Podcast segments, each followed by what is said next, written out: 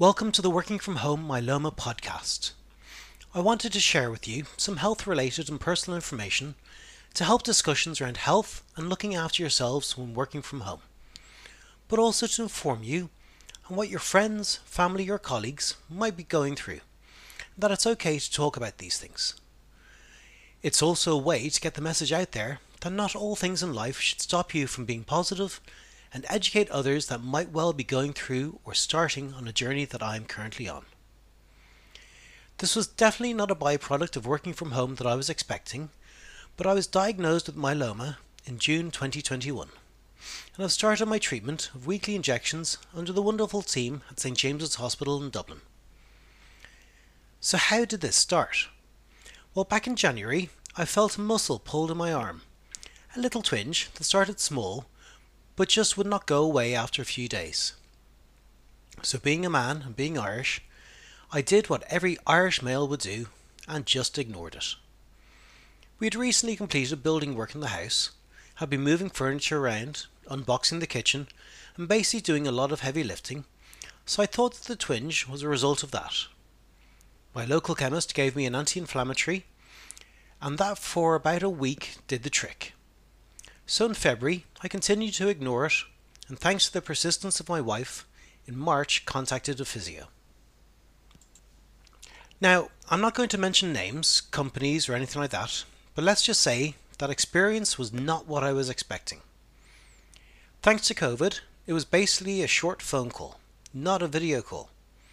And the outcome was an email with strength training exercises to get the muscles back working again. Two weeks later, I had another short phone call for a review and then was emailed more exercises. A few weeks later, with no changes to strength or anything like that, I was told that I needed to physically see a physio, so booked a visit to their physio clinic. One Saturday morning was reverted back to an exercise program that would fix the lack of movement in the arm first, and then we would be able to get through the strength training. At this stage, so April, I was asked if I'd got the arm scanned, and I'd not even considered it at that point, and there was no recommendation coming from the physio to get that done. So we simply moved on with the exercises. A week later, I had another review, and we had movement and the exercises were working. Some more exercises and another review in two weeks' time, and I left feeling great. Finally, my arm is getting fixed. But then the bank holiday weekend in May happened. On the Monday night, I had what I can only describe as a vivid dream in which a cat jumped off a wall in front of my wife, my son, and I, and I lashed my arm out to move it on. What I woke up to was the worst pain I'd ever felt in my life. I was in tears, had my wife in tears, and spent two hours unable to even move the arm slightly away from my body. The arm had completely locked in place and there was no chance of moving it. It twinged, spasmed, and hurt like hell. Even standing up was hard at that stage. At 9am, I called the physio. Now, this was Tuesday morning, and was told that they had no emergency appointments but could see me the following week. So I called my wife's physio and I got an appointment for them at 2 o'clock that day. My new physio looked at me, watched me struggle to even just remove my t shirt, and was not happy at all. I gave him the history, the exercise program that I was given, which was reviewed with a lot of confusion, and given a single exercise to do for the week to get some level of movement back in the arm so that I could at least move the arm away from my body. Anti inflammatories were given again, and a week later I was back in for a review with movement in the arm, though somewhat limited. And again he looked at me and immediately wrote a letter to my healthcare clinic to get an MRI as there was just something not right. I immediately went down to the clinic and met with the doctor that reviewed everything and looked at the arm. They gave me a sling and an appointment for the following Monday for an MRI. At 4:30 p.m. on Tuesday the 18th of May 2021 my life changed. I met with the consultant to review the MRI I had 24 hours previously and he showed me what was basically a large growth in the middle of my humerus bone. He explained that he had reviewed the scans at 10 am that morning and that he had two choices that he could have made. He could have called me immediately and told me to get to an A&E and let them sort it out. Or he does what he does best and figures out what happens. He is an orthopedic surgeon in St James's Hospital in Dublin and works on these type of bone issues. He has a team behind him, peers in other hospitals, and at that stage already put a team of nine people together to review and work on my case. He explained to me, in a way that I can only describe as not only informative but human, his thoughts on what had happened and wanted to rule everything out possible. He explained that there was a possibility of a tumour and he wanted to make sure that it was nowhere else in my body, and also wanted to get my arm back as close as normal as possible. He told me that I would be admitted to hospital the following morning and there would be a few weeks of tests to get to the bottom of what had happened, with some type of surgery required to fix the arm and give me back some level of support and movement. I was told to go home, speak with the family, prepare for a few weeks of not knowing what would occur next. When I did get home, there were very emotional conversations had as we did not know what the next few days would bring and what the outcome of all this was. Kim and I also tried to talk through this with our seven year old Andrew, but it's difficult to have that conversation. And while he was upset that I was going into the hospital, he was not sure why, other than I had a sore arm. I called my family and let them know what was happening too, and we spent a restless night trying to get our heads around what the next few days would bring. I also called my manager informed him what was happening and let him know that I would be in touch from the hospital as things progressed. The following morning I arrived in St James's at 8:30 as asked and was not on any sheets for that day. I was also told that the consultant was not working as they were in surgery. But within a few minutes he arrived and brought me into a room and we started to put everything into motion. I met with two of his team and they took me through the admissions process, the list of tests that we would be starting with, and what the next few days would entail. I was also told that every marker that my surgeon had done for others was being called in to get me the tests needed as quickly as possible. This included large tests like bone density scans, and I was on the list for the Hermitage Hospital for that one too, with an ambulance transfer booked if needed.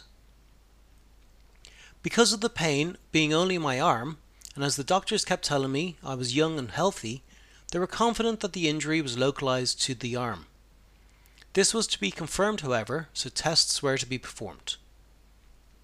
That morning, tests were blood, a lot of blood was taken to cover a lot of tests, x rays of the arm, which was needed for reference more than diagnostics, and COVID tests. While at this stage I had my first injection, a COVID test was to be performed every three days. I then waited for a bed. I was told that it would be some time, so instead of sitting around waiting, my bag was stored for me in the nurse's manager's office, and I was told to go outside, get a coffee, and try to relax. I called Kim to keep her up to date, as she was not able to come into the hospital with me, and I went for a walk round the grounds. Apart from the sling on my arm, I looked and felt fine. We had been walking our 10,000 steps per day since January, and we were lucky not to have put on the dreaded COVID kilos. So going for a walk to clear my head was the only thing I could think of. That afternoon, I got a call to say that there was a bed ready for me in a private ward. And now I had a bed, the other tests needed could be booked up for me. I was told that I would need a fresh MRI, a bone density scan, and a CT scan. There was a backlog, however, so it was now a waiting game. I had my blood pressure, temperature, and pulse taken, ECG baselines taken, MRSA testing done, CPE tests, anti clotting injections given, and a cannula was put into my arm in anticipation of the tests to be performed the next day. Wednesday evening, there was no more to be done, so dinner and then sleep were the only things in my mind. And as usual for hospitals, there was very little sleeping. The lack of sleep was down to the fact that my room overlooked the emergency generator, and that was tested at 3am on Thursday morning. As the ward was warm, the windows were opened too, so it was very, very noisy. Thursday morning, I was on the list for the CT scan and MRI. I was also told my bloods were looking normal, except that the inflammation marker was slightly high, but then I did have an inflammation in my arm, so that was expected. At 11am, my doctor appeared with news that I was to get the triple phase bone scan that day. This was a big one. This would show if there were any other bones in my body that had signs of tumours. If you've never done this before, it's basically a 30 minute head to toe x-ray. It was scheduled for 2:30, but at 11:20 I needed to have a radioactive dye injection administered that would basically attach itself to any of the lesions in my bone and show up on the scan. Now there are natural lesions that appear over your body the older you get in your joints such as your knees, wrists, etc., where there is a lot of movement during your life but they were looking for ones that should not have been there. I asked the technician giving me the injection what superpowers the radioactive dye gave me, and while there was not enough to let me fly or anything like that, the only superpower you get is the ability to go to the toilet every 15 minutes as your body tries to flush the dye out within a 24 hour window. What I also got was a piece of paper attached to my bed that warned others that I was radioactive and was not allowed to leave the room until the following morning. The scan itself went well, and the technician was happy that they got everything they needed. The first part is slightly claustrophobic, as the x ray machine is right in front of your face. But within 5 minutes, it's moved down to your chest, and you're just looking at the ceiling tiles for the next 25 minutes. That evening, we had a full ward, so little or no sleep again, and the waiting game for results and the next test would start again in the morning. Friday morning, and I was still drinking 5 litres of water. 5 litres is the objectives in 24 hours to flush the dye. But as there were no tests done over the weekend, the objective was also to get discharged that afternoon at about 2 o'clock and return on the Monday for the next set of tests. There were also no results from yesterday's bone density scan. So the physio came to visit me, and I went over the exercises I'd been given in the first time around. He too was confused and not happy with the way that was done, but said for the moment do not do any exercises while they did the tests. I was, however, given a new sling for better support of the arm. At half past one, I was given a choice to either stay the weekend in the hospital or go home and return on Tuesday for more tests. Under normal conditions, you would get a day release that meant you could go home and return to the ward to sleep in the evenings but due to COVID, this was just not possible. The problem with leaving was that all the outstanding tests would have to be cancelled, and I would then need to rejoin the backlog of tests when I was readmitted. It had been a stressful few days away from Kim and Andrew, so I made the decision to leave and spend more time at home. I needed it for my own mental health and for Kim and Andrew too. So at two o'clock, I left with a prescription for very strong anti inflammatory and returned home. At the end of the first week, I had also a list of things that I'd taken into the hospital with me that I did not need to bring back, and also a few items that I needed to get to go back in the following week. The main one was earplugs, as sharing a ward with snorers is not going to get you a lot of sleep. So, after a relaxing weekend at home, and digesting what we had learnt the previous week, I spent a lot of time on Monday on work things. I had meetings to cancel, meetings with HR, updates to my manager, and working for a multinational has its advantage as unbeknownst to me, there is a team dedicated to supporting long term sick employees. Within 30 minutes of reaching out to HR, I had a lovely lady contact me to walk me through everything that needed to be done on my side which was actually very little. Work would take care of a lot of things on their side and even wanted to arrange health and safety reviews and ergonomics assessments for me to make sure that I would be okay continuing to work should I feel the need. There was no pressure, but the support was there should I needed it. I was also told that there was a company doctor that I could use to discuss anything that I was concerned about. I had briefly spoken to my manager the Tuesday before and while I have discussed on the Working From Home Ireland podcast before about keeping work and personal life separate, for something like this there is definitely a need for crossover. I'd given him my mobile number before, and he even reached out to Kim to make sure that she was doing okay and see if there was anything that she needed.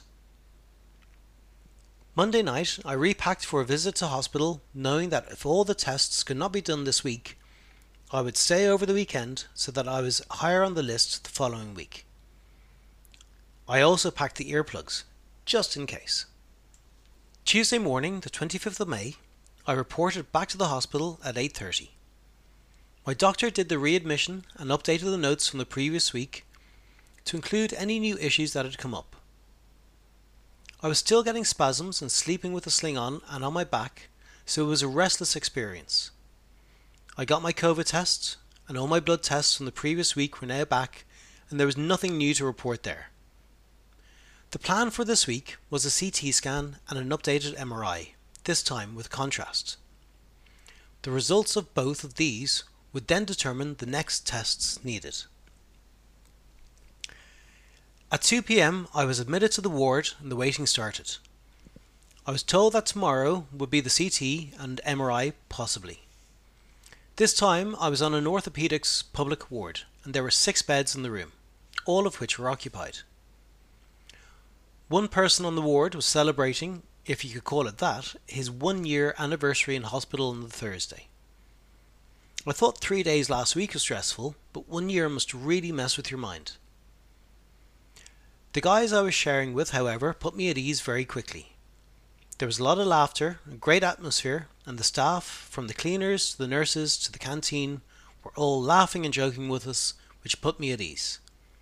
This week would be a good week. Within about 15 minutes, I had not even had a chance to unpack, my doctor appeared to tell me that there was a cancellation in the MRI booking system and I needed to get down there now to get it done. One of the guys on my ward asked if he could go too, as he'd been waiting three days at that stage. A cannula was installed into my hand, and off I went to MRI. If you've never had an MRI, it's basically a large donut shaped magnet that you lie in while listening to really bad Spotify playlists on headphones that have lost all their bass. While the machine beats a rhythmic drum that stays with you like the movement of a ship after you've docked. All metal has to be removed. They wanted me to place both arms above my head for this, but that was just impossible. So they placed beanbag weights on my bad arm to secure it in place. The MRI took 25 minutes, and the technician talked me through each and every piece of it. My arm was killing me afterwards. I walked out of the MRI to find my ward mate was also there, and he had his MRI done too, which was great so we walked back to the ward together. That evening, I was told to fast in case the CT scan was going ahead the following morning, so I watched a movie on my tablet, lay down in my bed, and after inserting the earplugs, fell asleep. Hospitals are not holiday apartments. Some rooms have views of air conditioning systems. Last week it was the emergency generator, and this week it was the bin stores. Trucks arrived at 6am to start emptying the bins, so I was wide awake then. At 8am, my doctor arrived with news. The MRI showed that the damage was local to my arm, and while the bone density scan results were not fully completed, they could see that there was no other areas of concern in any other bones. Today's plan was the CT scan, and then they would operate to remove the tumour or do a biopsy. If we were to go down the biopsy route, then it could well be next week, so I'd have to stay in for the weekend unless I could be transferred to Cappagh or St. Vincent's if there was an opening there. I was also told I did not need to fast for the CT scan anymore, and one minute later, breakfast was produced. I'd just finished my breakfast when my doctor came in and said that he was taking me for the CT scan. Turns out there are multiple CT scanners in hospitals, and the emergency department had one free. Favours had been called in, and my doctor had promised the techs an exciting show. So off I went to the CT after being asked to empty my recently filled bladder, and my doctor walked me down and waited outside to bring me back again. A CT scan was performed to check the chest cavity to see if there was anything hiding in my organs. It's a requirement and a tick box exercise, but another in the long list of diagnostics tools doctors have at their disposal. With the CT scan, it's not as claustrophobic as the MRI and very quick. It took about 10 minutes from start to finish. The scans were sent off for review and back to the ward we went to wait for the outcome of the next tests. Nothing else happened from a medical perspective that day, so lots of chats, tea, and with one of the ward mates back from his surgery, a lot of catching up and trying to make each other laugh. Thursday morning, and I met with the doctor and surgeon at 7:30 a.m. This was early, so a bit worrying, but the CT showed nothing of concern. And the bone density scan results were completed and clear, and everything looked like it was localized. We just did not know what it was. I was told that for the past week my doctors had been working with doctors in other hospitals and sharing information and results, scans, x rays, etc. So the team had gotten bigger. My complete file was sent to Cappagh for review at 10 am by courier, and then a plan for the biopsy would be sent back to St James's for booking up. Again, I was told that this could be next week.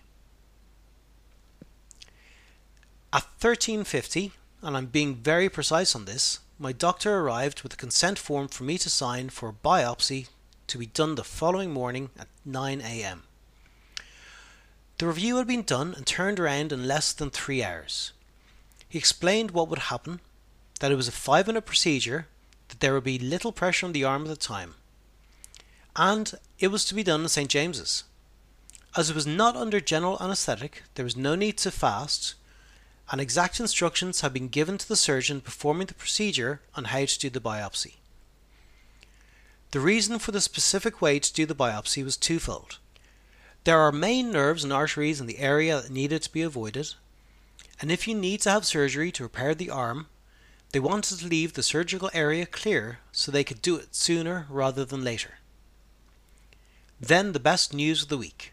I could go home a few hours afterwards. At 3 pm, another of my doctors appeared to go over the procedure again and asked if I'd be able to fast for the procedure as they would be giving me a sedative due to the pain that I was in with the arm. They had to move the arm around so it could very well be sore, so best that I did not eat. And I agreed. That night the ward was down to three people, so I slept well and at 8.30, sporting a gown that I could not tie due to the lack of movement in my left arm, headed for the procedure. The biopsy was done in the CT scan room I had been in on Wednesday, only this time there were a lot more people. Doctors and nurses are like pickpockets in a way that they misdirect you by talking to you while another sticks a needle in your arm. I did not even feel the local being administered. I was given a sedative, and the doctor started the procedure. They talked me through every part of what they were doing. This is a teaching hospital, so while they were explaining it to me, I'm sure that they were actually teaching the others in the room through me. And multiple samples were taken from my arm. There was very little pressure during the biopsy. The samples were taken did sound strange, as they're basically taking parts of your bone, so there was a lot of creaking noises.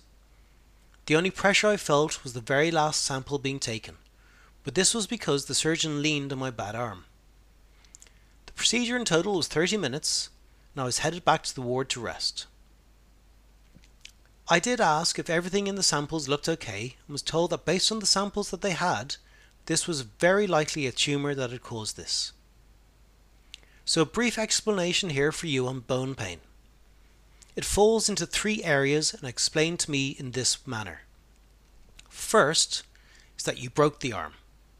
Now, I never remember doing that, so this was out of the question for me. Secondly, it's an inflammation. If this is the case, you end up getting pus leaking from the wound after the biopsy, and there are sign- no signs of it at all in the samples. The third option is it's a tumour. The samples would take two weeks to review in Ireland, but if further analysis was required, they would also send samples to the UK for a deeper dive. At 3 pm, I was discharged with four weeks' worth of anti inflammatories and told to contact the hospital if anything changed.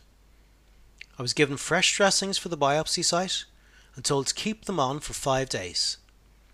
I was also told to take paracetamol for any pain relief. We were now waiting for the results, and two weeks was the minimum wait time. Kim and Andrew were waiting for me at home, and while I needed sleep that afternoon, it was great to be back home with them.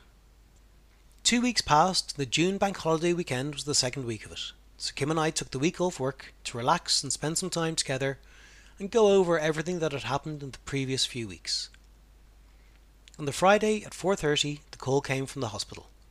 My surgery was going ahead and it was to be done the following Wednesday. My surgeon had been in contact with the oncology department in St James's and had supplied details around my case and the results of the biopsy, and they agreed that the next possible steps to clear the tumour was radiation treatment, but the arm had to be fixed and then healed before it could be done. So they wanted to operate sooner so that I had more recovery time before any of that started. We did not know at that stage if the tumour was cancerous or not, but based on the title of this podcast, it was. On Monday, the 14th of June, I had an early morning meeting with the surgeon to review the week ahead.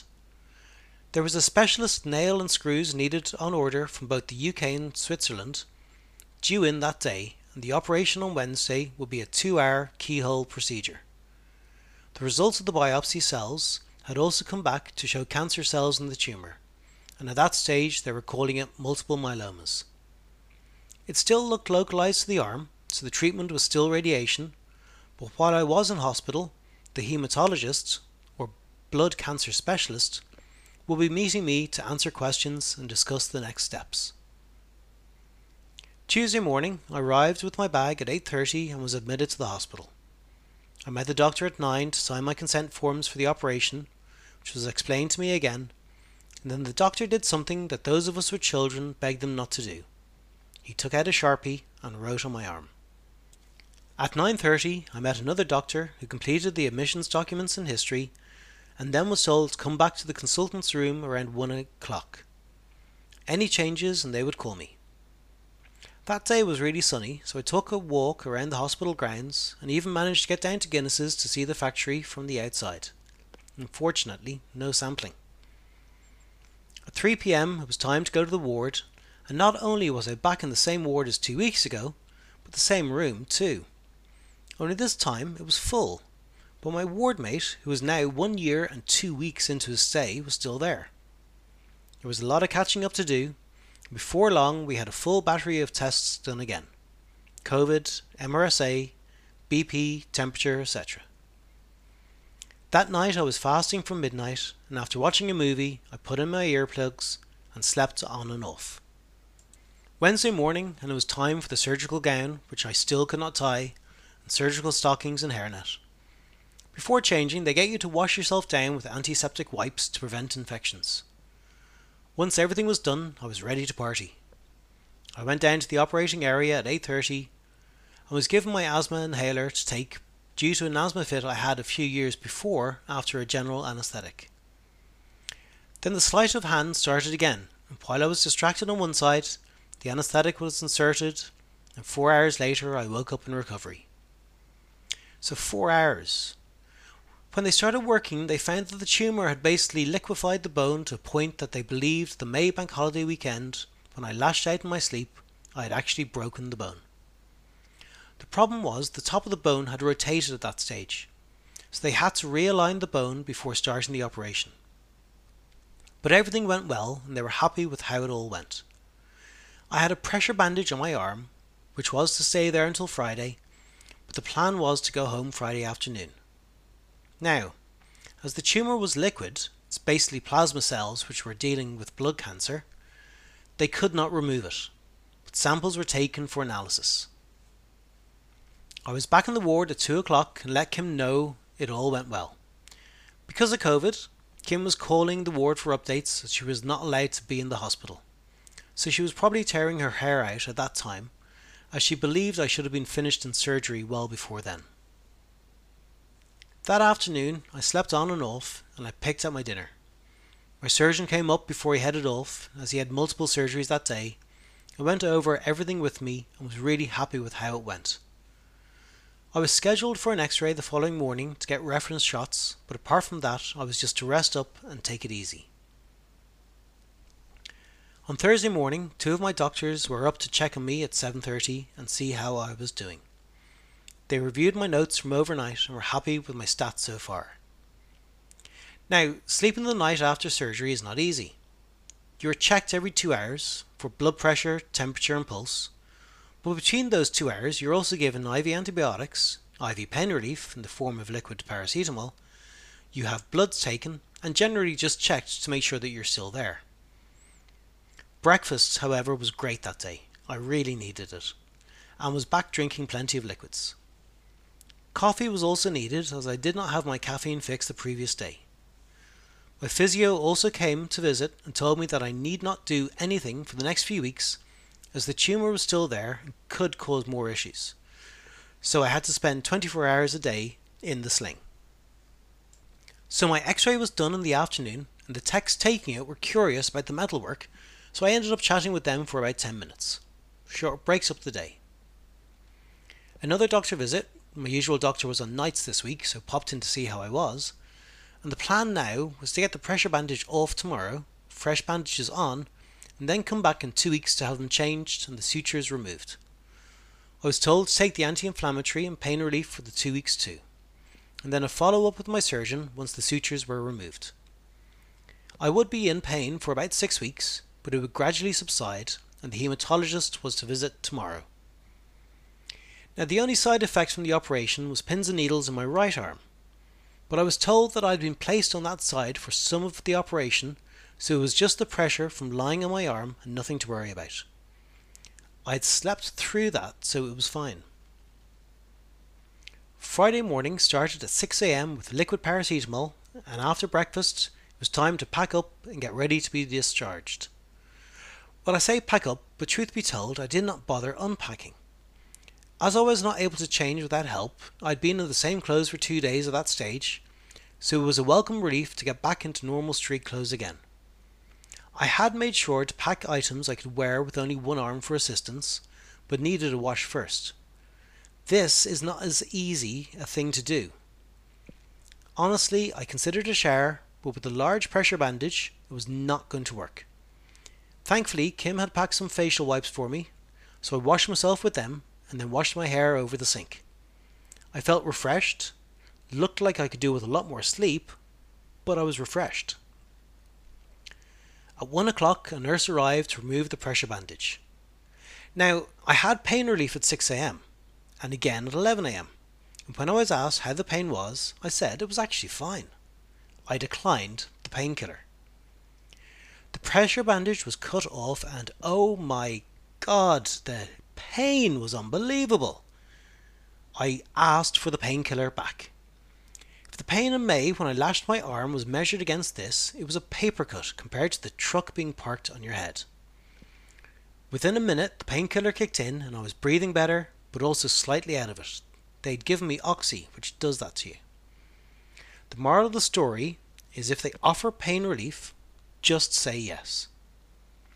The nurse described that what happened to me was like this. You're in a nightclub, and the side room suddenly opens and everybody runs in to get a spot on the dance floor through the very narrow door. All the blood in my body suddenly found more room and wanted a piece of the action. The nurse was really happy with the wounds, and my doctor took reference shots before fresh bandages were fitted. I was told that if they got wet or started lifting to come into the hospital to get them replaced rather than asking him to do it. Supposedly, a lot of partners have ended up in hospital after seeing post operative wounds that have not technically healed yet. Thankfully, that didn't happen. A few minutes later, one of the other patients appeared with the coffee for me and just said, Fair play to you. That was all that was needed. Turns out he works as a sales rep for a pharmaceutical company and supplies to the hematologist I was meeting. I was reassured to know she is one of the top in Ireland and St James's is a centre of excellence for cancer research. I met with the hematologist at 3.30 and the next part of the story was put in play. I would get a bone marrow aspiration done on Monday as a day patient and was told that my cancer was early, treatable, and would be continuously monitored for the rest of my life, which would be a very long one. All the bloods they had seen were showing good signs and they were happy to proceed once the surgeon gave the go ahead once my wounds were recovered. The name given to the cancer at this stage was plasmacytoma. I was given a date and time to meet with my oncologist, and a PET scan was to be booked, which is standard in most cancer cases. I was also asked to make sure that my water intake was to hit a minimum of 3 litres a day. Now, the anti inflammatory I was prescribed, Vimovo, was actually one that oncology did not want me on as it can interfere with cancer treatments. So I was asked to try to cut it out. So paracetamol was the way to go, the chemist strength ones, not the ones from the supermarket, and oxy was also supplied for overnight relief. At 5 pm, I went home, got straight into bed, but it was great to be home. I do want to say, for the next few weeks, that I have to really thank my wife, and anyone who has been through the next part, please thank their partners for this. I could not shower myself, I admit it. It just was not possible. Bending over was difficult, as was getting out of bed. And as for putting socks on, I did not even bother most days. But the showering was the one thing that Kim did every day without complaint, for which I am eternally grateful. We say the words in sickness and in health when we marry, but we never expect it to be that way. Kim, I love you so much, and thank you for everything you've done for me. By the Monday morning, I was back logging into work remotely and updating my manager and team on how things went. I also let HR know what was happening and what the next steps would be. I felt that it was more important for me to be able to say out loud to them what I needed and what I was going through so that they understood. I was told that I could take a few days off if I needed to recover, but I actually wanted to work as it was a distraction for me. I did, however, take them up on a regular break.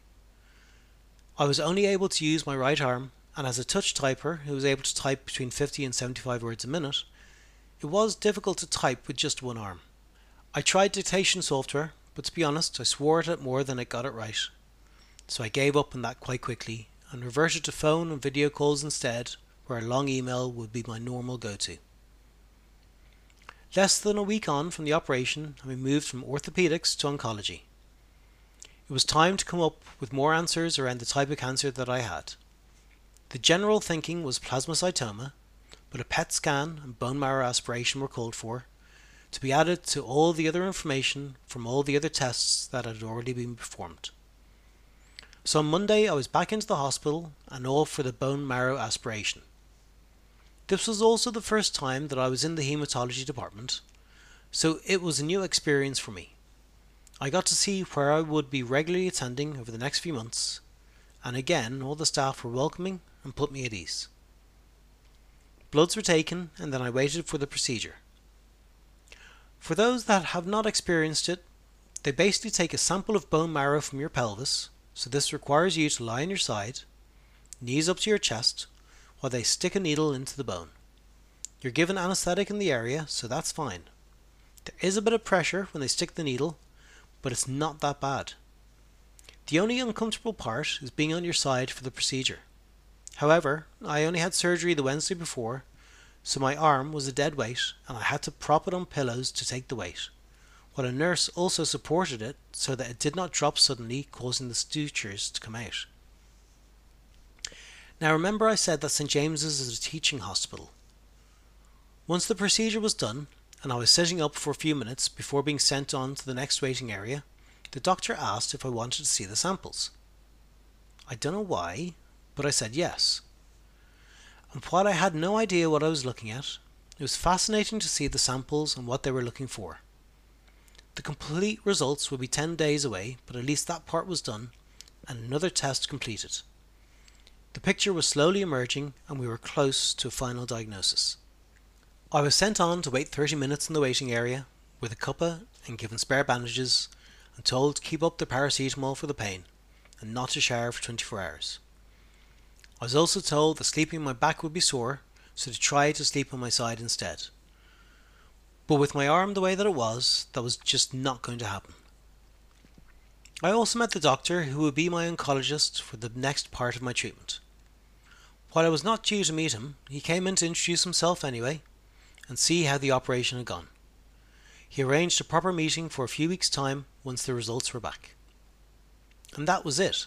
In reality, the bone marrow aspiration itself is only about 5 minutes.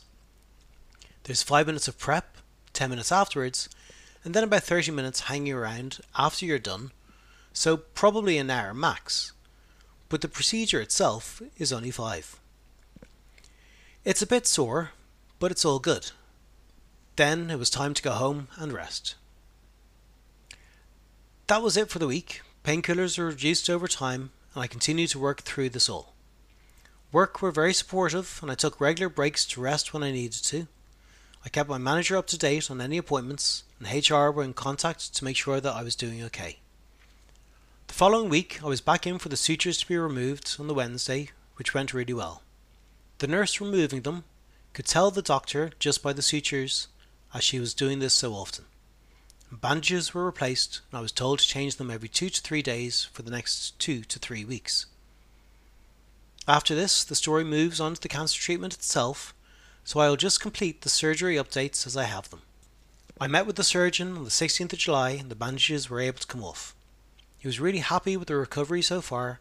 The fresh x rays showed everything was stable. Gave me daily exercises to do to get the arm a bit more mobile and said to wear the sling in public as a deterrent to stop others from hitting into you. The end of August, I met him again for a review. The x rays showed something really excited that my doctor and myself were really happy with. The top and the bottom bones were joining again, and there was a definite alignment of the bone and a lot more movement to the arm. He then gave me the all clear to start doing some driving and doing more physio exercises. In October, I met with him again and more x rays were done, and the definition on the bone showed even more build up. Driving had become easier, I was getting more movement, and this time around I was told to try to get the arm to 90 degrees in front of me and to the side before our next meeting in December. So that brings us up to date on the diagnostics part of my journey. It was a very busy few weeks to start with, but trusting the doctors and staff was the key piece here. Without them, the outcome could have been a lot different.